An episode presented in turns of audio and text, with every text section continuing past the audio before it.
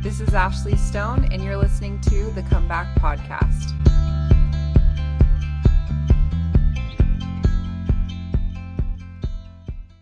Um, well, let's go ahead and just start at the beginning. I I'd love to hear, you know, what was your younger years like in the church and, you know, where where it kind of started. All right. Well, I was actually raised by uh, a mom that was a member of the church and a dad that was not. And my mom, uh, for all of us kids, had us going to church. And my dad wasn't a member, but she was a very strong member. So we stayed pretty close to the church. And I mean, she was the rock as far as spirituality came. And when I was little, I was kind of I don't know if I was the black sheep right from the start, but I stole my dad's beer and I smoked his cigarettes behind the tree. And I was kind of that one. My dad was like 12 my older brothers, where's my beer? And me at first grade going, uh, da, da, da, da. and they're like, which one of you boys stole? Anyways, so it was this little first grader. Oh my so god! I had quite a go but that's not how my life i mean that was just a small time and and really i was raised so well it was crazy i was raised so good my uh, dad actually passed away when i was nine and so my mom remarried and we lived in Idaho Falls and then we moved to Rigby. So I was nine years old in Rigby and going to school there. Even at home, I got baptized by my one of the bar neighbors and and I, even at the time, clear back then, I thought, you know what? There's something different about me. And I just had this attraction to my friends. And I was, I, you know, I literally was a gay boy that didn't want to be gay or know anything about it. So I literally dealt, this was clear back in 1970 something.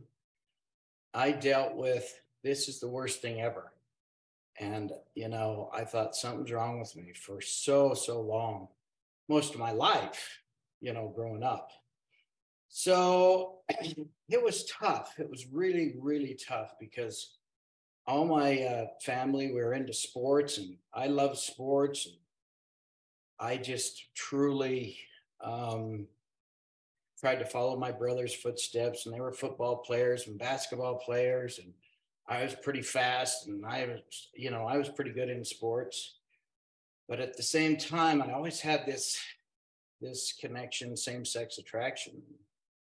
And it was horrible because I thought I was such a horrible guy and horrible kid, and there was nobody to talk to. And and so I went through a lot of just really self-doubt of what is going on in my myself. And and it just continued on till I was a sophomore in high school. And when I was a sophomore, I actually had a, an experience with the kid, which just sent me backward. And I was like, oh, I hate being gay. Being gay is the worst thing I can think of. There is something wrong with me. That is the worst. And, you know, in our church at that time, there wasn't a lot of answers. This was this was truly back in the day when, you know, we didn't know very much about it. And uh, so I was right in that middle of, I truly have something that's not right. So I continued on and I uh, went through high school and played all the sports and tried to keep the any gay thoughts out. And I I went to seminary, but I got kicked out of seminary. There's just was something off, but I always wanted to go on a mission. So I was gonna go. I was like, you know what? I go on a mission, this gay stuff's going to stop because that's what they told me. I won't be gay anymore if I can just go and I'll pray it away and it'll leave. I uh, went on a mission and it was funny. I went into the MTC. This is how much I knew. Go into the MTC, go to my first class, and they go, Hey, why don't you uh, turn to like First Nephi? So I'm flipping through the Bible and everybody's waiting and I'm, come on, Nephi. Sure enough, hey, Todd, uh, Elder McKinley, uh, you're in the wrong book. That's kind of how I started. So I get into the mission field and I'm like, finally, I'm here. I'm going to, I'm going to change. My feelings will change because that's kind of what they told me, you know, that's what's going to happen. So I had a wonderful trainer, and uh, our first uh, place that we went was actually to a fair. At this fair, we were trying to get, we were proselyting, but we had a booth and we were doing something with dirt and gold. And I'm looking around, and this kid comes up and looks at me, and I look at him, and I'm like, oh my gosh, what is happening? This dude is just so cute. So, and I'm like, this is horrible. I'm on my mission and this is happening to me. So, thank goodness he lived in Long Beach and I lived in Selma, California. That was my first area. And I was like, I cannot stay out here. I can't stay out on this mission and not know that what I'm doing is true. So I said to my companion, I said, you know what? I've got to figure this out. I've got to figure out if the church is true. And he says, Well, I want you to go back into that room, into the closet. I want you to start praying. So I said, Okay, I will. And I'm back there, and I'm probably back there for an hour. And I'm just begging, begging to receive an answer. Is the church true? Is Joseph Smith a prophet? And I'm just there for probably another half hour. And all of a sudden, it was almost like a, a light, this warm, unbelievable, like buttery light that hit my heart. And it was like it wasn't only was it true it was extra true. It was the church is true. So now i have got what i wanted i was able to finish out my mission uh, very good i in fact i became an assistant to the president loved my mission it was the best thing ever because i knew the church was true i didn't have these uh, gay feelings and stuff out there. And if I did, I just pushed them behind. It's like, you know what? It's all right. And it, it just moves on. So I get home. Things are great. Um, I actually get a calling uh, to where I'm teaching in primary. Things are awesome. And, and of course, you quit reading and you quit praying and you quit doing those things. And so you start looking around and you start, oh, you know, some of those stupid feelings are coming back. I'm like, what is going on? And I'm trying to date, and I'm like, these are the cutest girls because I'm not giving them the time of day except for a few minutes, and they're all over the idea. And I'm like, man, I can't hardly wait to get out of this date. And it's just like, why again? I don't want to be gay. So I was like, well, I've just got to work through this. And so I would do things like I was um, a coach in uh, high school football. I was a JV coach, a junior high coach, coached my little brother.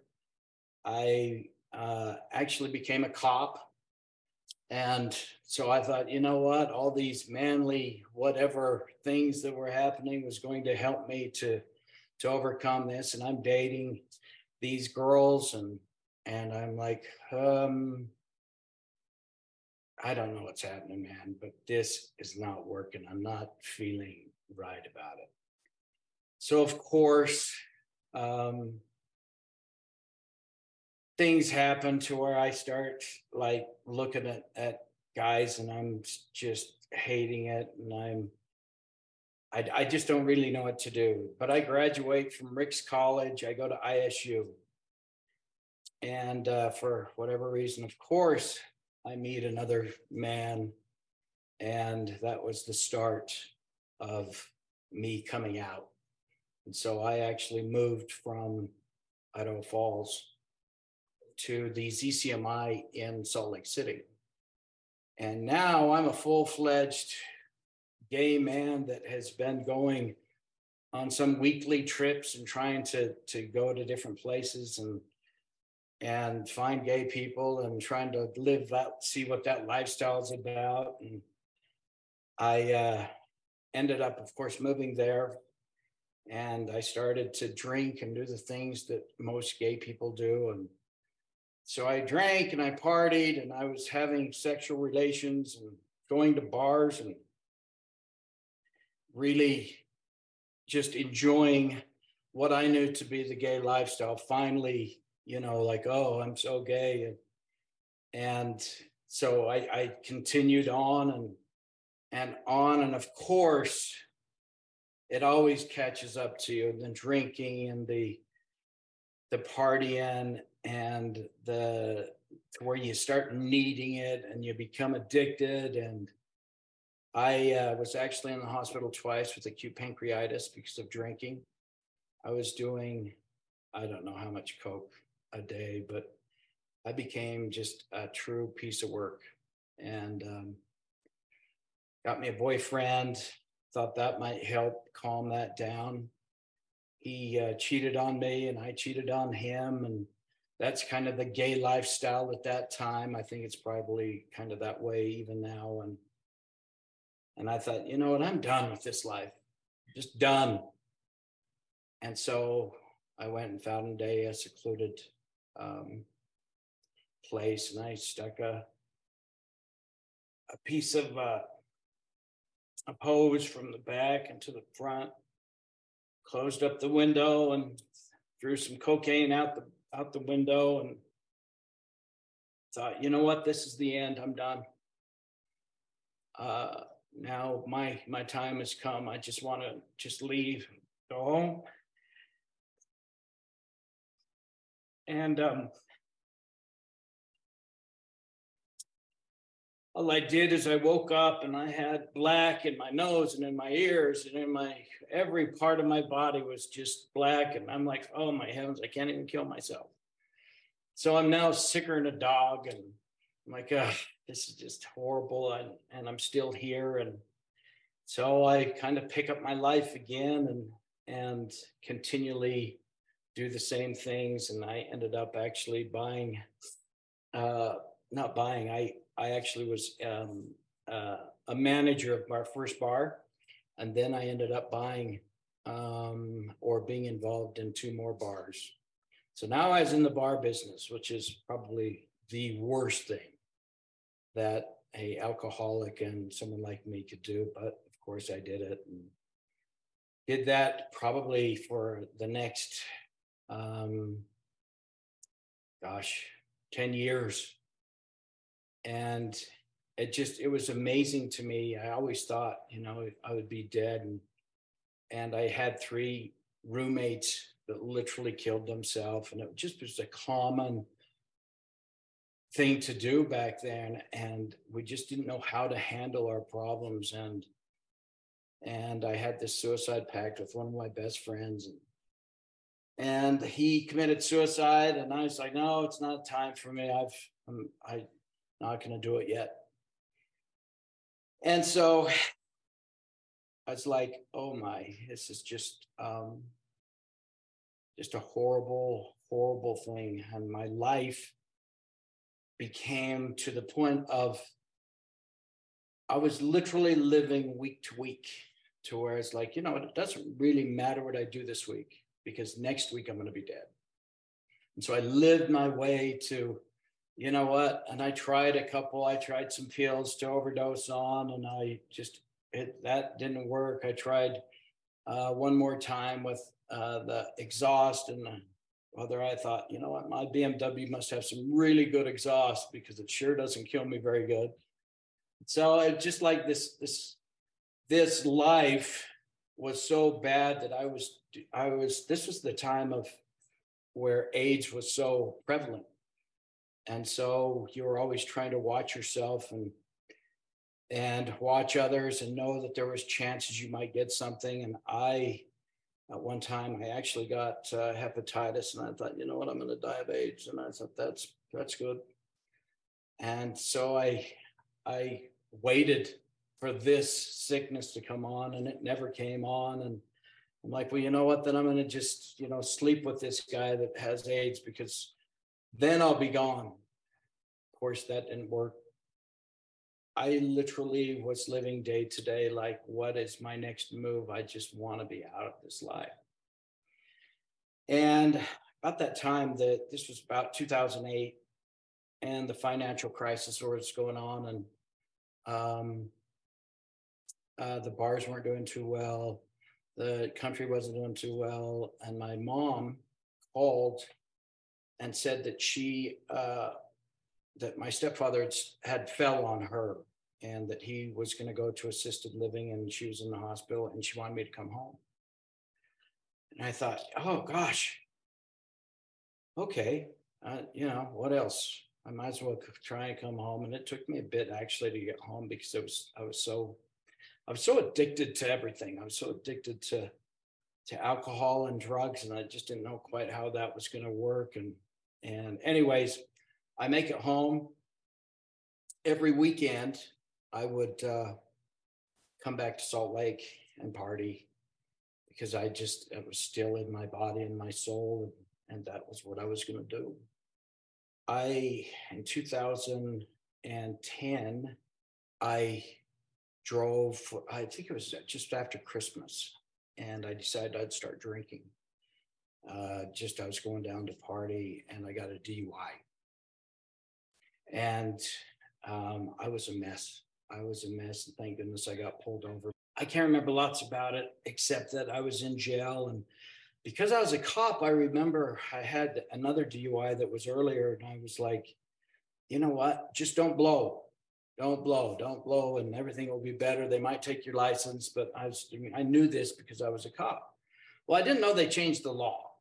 So they changed the law so if you they could actually get a court order and take your blood. So I'm in jail and all the jailers are coming up going, you know what? Uh, we're going to come and take your blood. We got a court order. I said, no, you're not. I had a fight with them. And anyways, they got away with my blood. So I'm like, oh no, I'm now really screwed. I am just, it's done. It's a done deal. I am, I don't even know what's going to happen now because I'd have to have a, a, a, breathalyzer in my car. I knew I'd have to have jail time. I knew that that there would be a lot of things that would happen. It wasn't, you know, I'd been charged with that DUIs before. So it didn't look too good for me. And so I I went home and I thought, you know what? I really am going to kill myself this time and I'm going to use a gun. So I go into my uh, stepfather's guns, pulled out a gun, got really drunk, said, you know what, this is done. I'm, I'm over this, this life. And I went outside, put a uh, bullet in the chamber and I shot it against the fence just to make sure it worked. And uh, ejected the bullet, put another bullet in, put it straight to my head, and shot. And it didn't go off. Mm. Are you kidding me? So I ejected this bullet like, did I have one in? And it flies out. I put another bullet in and I shoot against the the uh, fence again, and it goes off. I'm like, are you freaking kidding me? And I just sat and I bawled and I cried and I cried and I'm like, why? Why do I have to go through this? I hate this being gay. I hate everything about the church my mom says, Hey, maybe you ought to go to church. And I said, You know what? You ever ask me to go to church again? And I will never go to church. I promise you. And she never did again. But what a wonderful mother. She was the most unbelievable, loving mom. And, uh, and I have the most unbelievable, loving family that, that has been by my side as a gay person and as a addict so I was pretty lucky that that I had my mom and she took a bunch of my crap. And so my my next fail of of suicide didn't work. And And I was like, well, um, I went back to work and and life was pretty bad. And and I still had these addictions. And I said uh my buddy Brian that I, I told you about earlier says, Hey, why don't you come to an addiction recovery program and you can just tell people how you got over drinking? Well, he didn't realize that I was still drinking. But I said, oh, okay, I'll come and I'll I'll lie to him and tell him how good I've been and this and that. And so I went. And uh, this addiction recovery program was the first time I'd actually felt the spirit.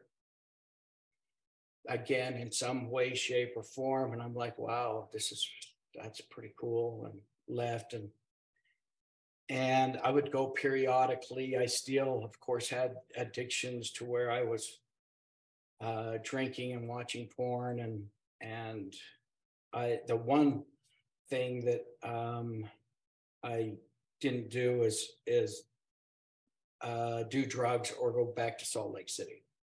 So I was getting farther ahead, and I was then asked. He says, "Hey Todd, uh, can you uh, or do you want to come?" And my son has a um, he's getting off his mission, and they're having his uh, welcome home talk. And I said, "You know, I haven't been to church in 15 years." I said, "But you know what? I'll show up." So I go to this welcome home and I was late, of course, and I sit on the back of this the chapel.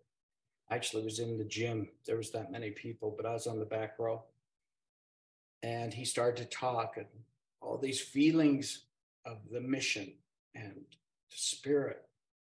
The spirit came back and just overwhelmed me. And I'm sitting and I'm bawling on the back road. I'm like, are you freaking kidding me? And I am just wiping tears and this is nuts that I am so, so emotional over this. And I just, it hit me so hard. And I was like, oh my gosh, it's the spirit again. The Lord loves me. He, he's giving me something. He, he saved me. He's done these things for me. And now I felt that same spirit that I had in the mission field. So it was the start. It was the start of something good. And I, from that time, I uh, had then gone back in April. I was supposed to go see the judge about my DUI. So I end up on my birthday, April 19th, go in and I, my uh, lawyer uh, is there that used to be my lawyer when I was in the bar business. He goes, well, let's take a look at this DVD and just see how this uh, this DUI worked out for you. See what you did. And I'm like, oh, this is going to be awful. So we're putting in this DVD so we can watch it, and it's not working. And I'm like, you know, we'll fix it. I mean, I, I'm kind of embarrassed. I know this is going to be bad. So he kept working on it and working on it. He goes, okay, I'm going to tell the prosecutor it doesn't work, but I'm going to go get your blood alcohol limit and we're going to just see where this goes. So he leaves and he uh, goes to the prosecutor and goes, you know, we need to get the blood alcohol limit uh, for Todd and decide what we're going to do. And uh, the prosecutor says, uh, we don't have it. We lost it. Now we can reschedule, or you guys can take a less, something less DUI to where you just have to uh, pay a fine, do some uh, community service, and go to an alcohol class. Wow. And my my uh, lawyer was like, "What? Uh, uh, yeah, yeah, yeah, yeah, yeah, yeah, yeah, yeah, yeah. Because I've never seen this. This is crazy, Todd. I my mom had driven me to this uh, court hearing. First thing she says, "This is a miracle, Todd." I went, "Oh my gosh, I know what a crazy." The Lord is looking out for me. He wants me to live. He wants me to to be able to help others. And so this was the beginning of me trying to to get sober. So I I never went back to Salt Lake after that point, and so that that took out the idea of of drugs, and I got over the drinking part through some just between my mom and me, and and I never had a smoking problem, so that wasn't a big deal. And uh, I probably was working on this now for a probably a year and a half, and and I I uh, started to recognize and, and see some things about pioneers. I'm like, oh, pioneer stories and blah blah blah. So I actually picked up this book at uh, Deseret Book, The Undaunted by Gerald Lund. And it was a book that is just amazing. It was a uh, story of a young boy that became a member of the church. He started in London, but it was a it was a uh, a pioneer type story to where these people sacrificed, died, and just you've seen 17 miracles, and I just bawled my eyes out, just like, oh my have that been nothing through nothing comparative to these people that were our pioneers that actually believe so strongly in the church they give their lives and be and freeze. And i'm like going what that is just crazy. And my testimony just continued to grow. So kept doing this same thing. And I started to go to church and and it was really odd because people I uh, treated me really weird, but I didn't care because I knew the church was true or or I wanted it to be exactly how it was. And so I didn't, I mean, I just kept going and and I was at work and my stake president lives down the street comes in. I go, hey, I've I've got a I want to talk to you sometime if you have a chance, maybe. Yeah, please, please come in. That was one year. Year later, comes back in. Hey, uh, uh, stake president, I seriously, I probably I need to talk to you sometime. Oh yeah, well, he comes back the next month. Hey, state, can he put his arm around my neck and he goes, "You come in this Tuesday because they're going to release me." By the end of this year. So you get in here.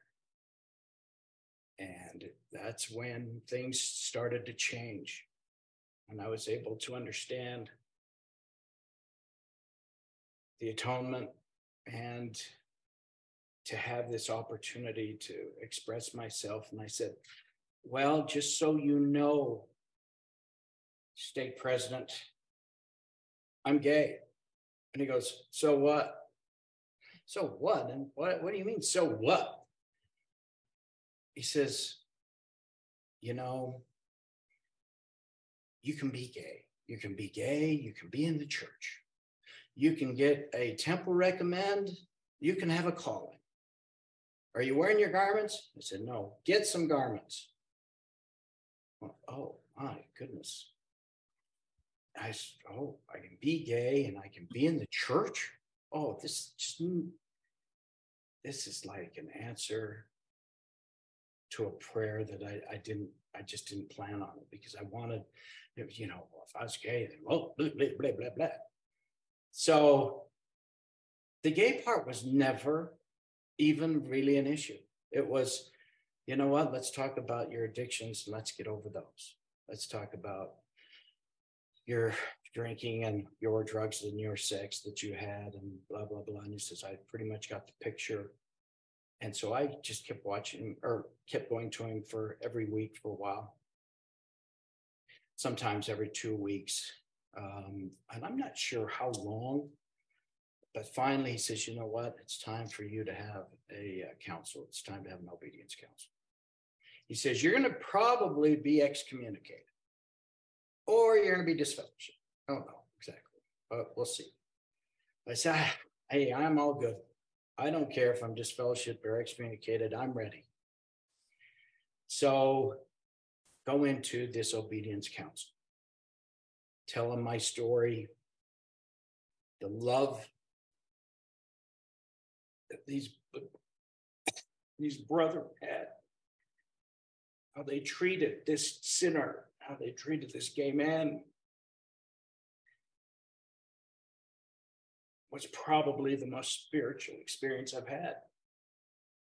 Up to, I mean, I've had some big ones. These people love me. This is the atonement. This is how it works. The Lord is going to bless me, and He's blessed me, and the Lord is continually blessing me, and the Lord is forgiving me. To the stake president, I said, How can you just forgive someone like me for these things that I've done?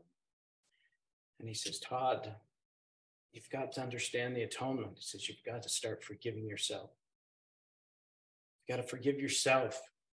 You've got to understand that you can't do it yourself these addictions, you have to understand that you can't pray away things. You can't say, hey, please take this addiction away.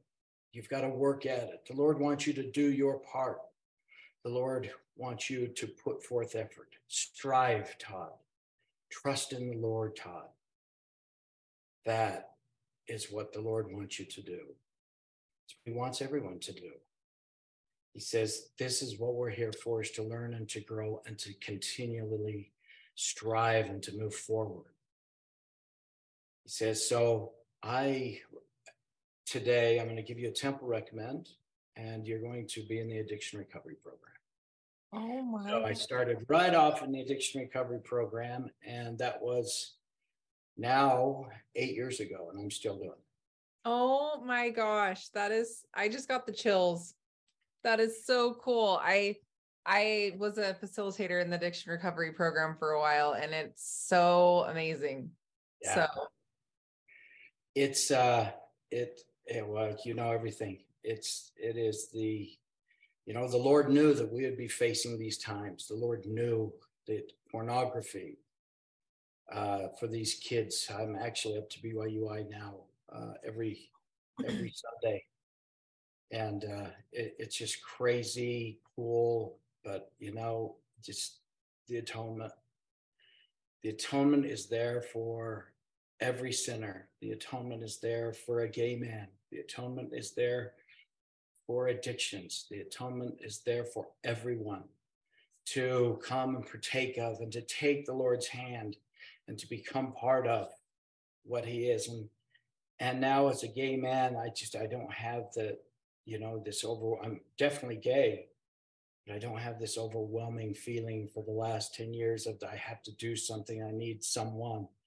Yes, there's a lot to be done still uh, that we have got to figure out, and and we are figuring it out, and people are getting better. But the atonement is the key. It's the it's the greatest thing that we could ever ever use, and uh, we're as people in the church are not using it right and and letting giving ourselves a break and and uh, knowing that if we fail we need to repent and move on and and just continue and let the lord bless us.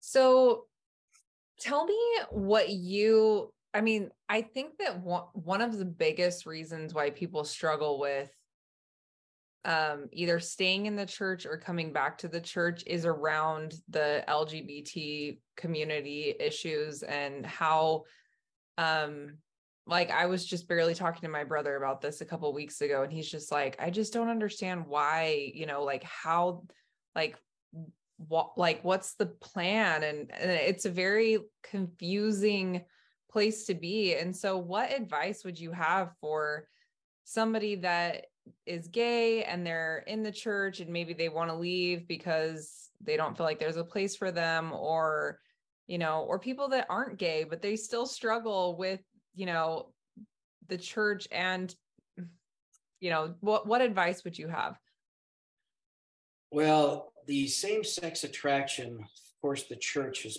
has come so far as it as it tries to figure out what to do I know uh, this is what I do know, and, and maybe this is even should be another podcast, but this is what I know as a gay man and as a man that had bars for years and watched people come and go. And my best friends are gay and married and what their lives are like. And the gay lifestyle is so horrible in the sense of drinking drugs, what are you going to do tonight? I'm going to go to the bar. What are you going to do tonight? I'm going to drink tonight. What are you going to do tonight? There's nothing but drinking and and just from my life, this is this is what it was. And I'm like, it doesn't matter if you're a member of the church or not a member of the church. The gay lifestyle is a lifestyle that is not positive. And if I had it to do, to do over again, um, I would get married. I would literally get married because true happiness is family. And I, I met these people. I was set up with these people that were actually very pro gay. Um, he was a stake president, and he says, "You know what? What's happening with why would you stay in the church and blah blah blah?" And I said, "Do you understand what it is to be gay and to what lives these have? The people that are happiest being gay are only in my in my circle. They have enough money so they can adopt." Or they've been in a marriage to where they have children I said, people that do not have children and don't have family, guess what? They are very sad, sad people and don't have the church. And, I, and he said, oh, yeah. And I said, do you have anybody that you know that's happy that's not got kids? And he goes, hmm, no, I don't. I said, this is what this, the, the gay lifestyle, we have been given something that is a challenge that we've got to work through. And who knows what that means exactly, except what it means is the Savior is there, whether no matter what you do, you don't fall away because of it. What you're falling away from, there's not something better. God is there still to save and love you and be there for you. Uh, everyone's going to go on their own path.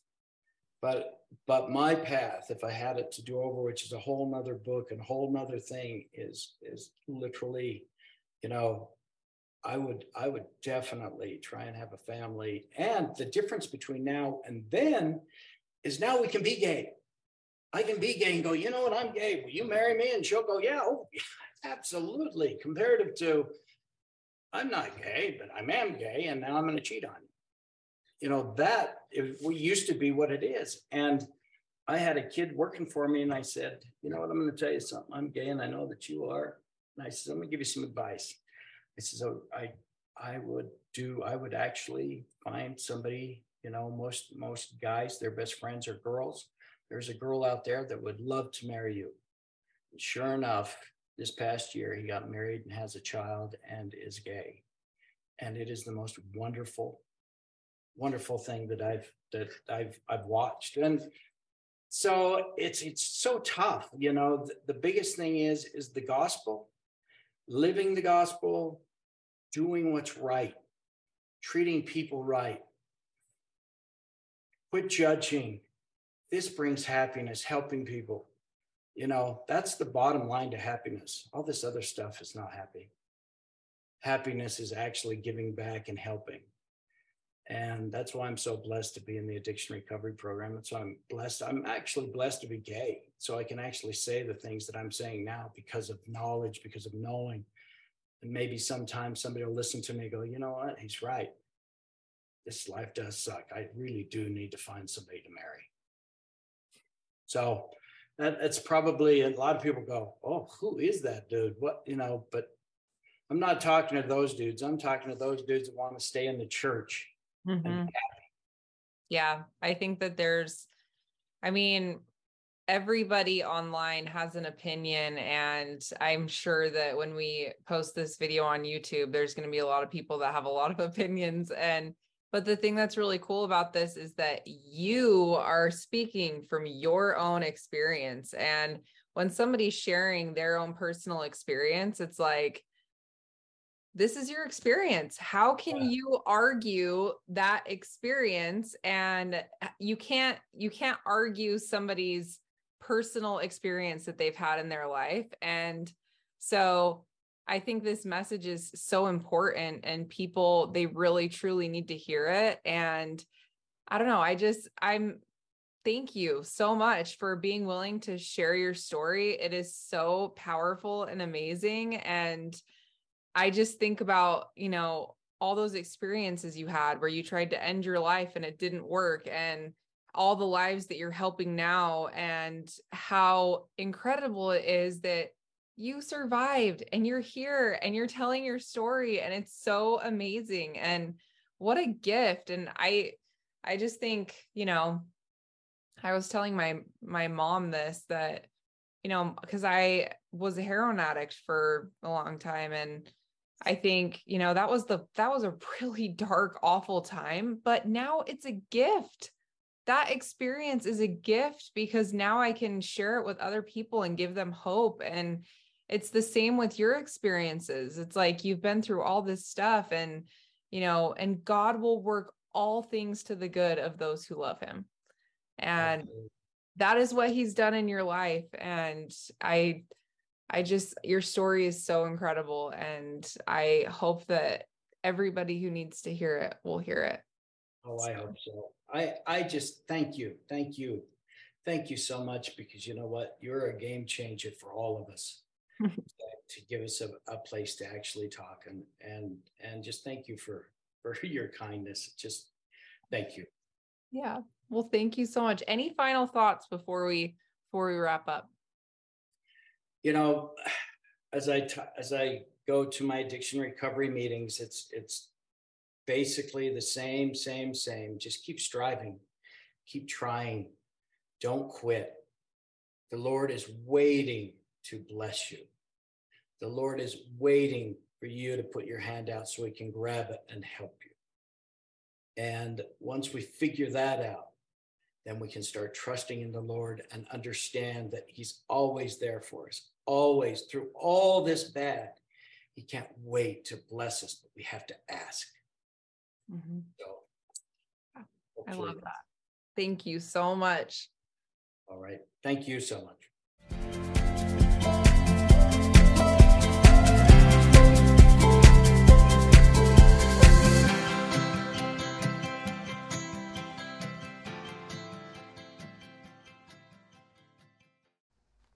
Hey guys, first off, I want to give you a heartfelt thank you to all of you that support the podcast. We wouldn't be able to get this message out without all of your help, so thank you so much. I've had a few questions come in from people that aren't on social media, so I just wanted to let you guys know that we do have a website. It's www.comebackpodcast.org. You can find all of our episodes here. Um, there's a list of our book club selections, and you can also find us on Facebook, Instagram, Twitter, and YouTube. Thanks again. We love you guys so much.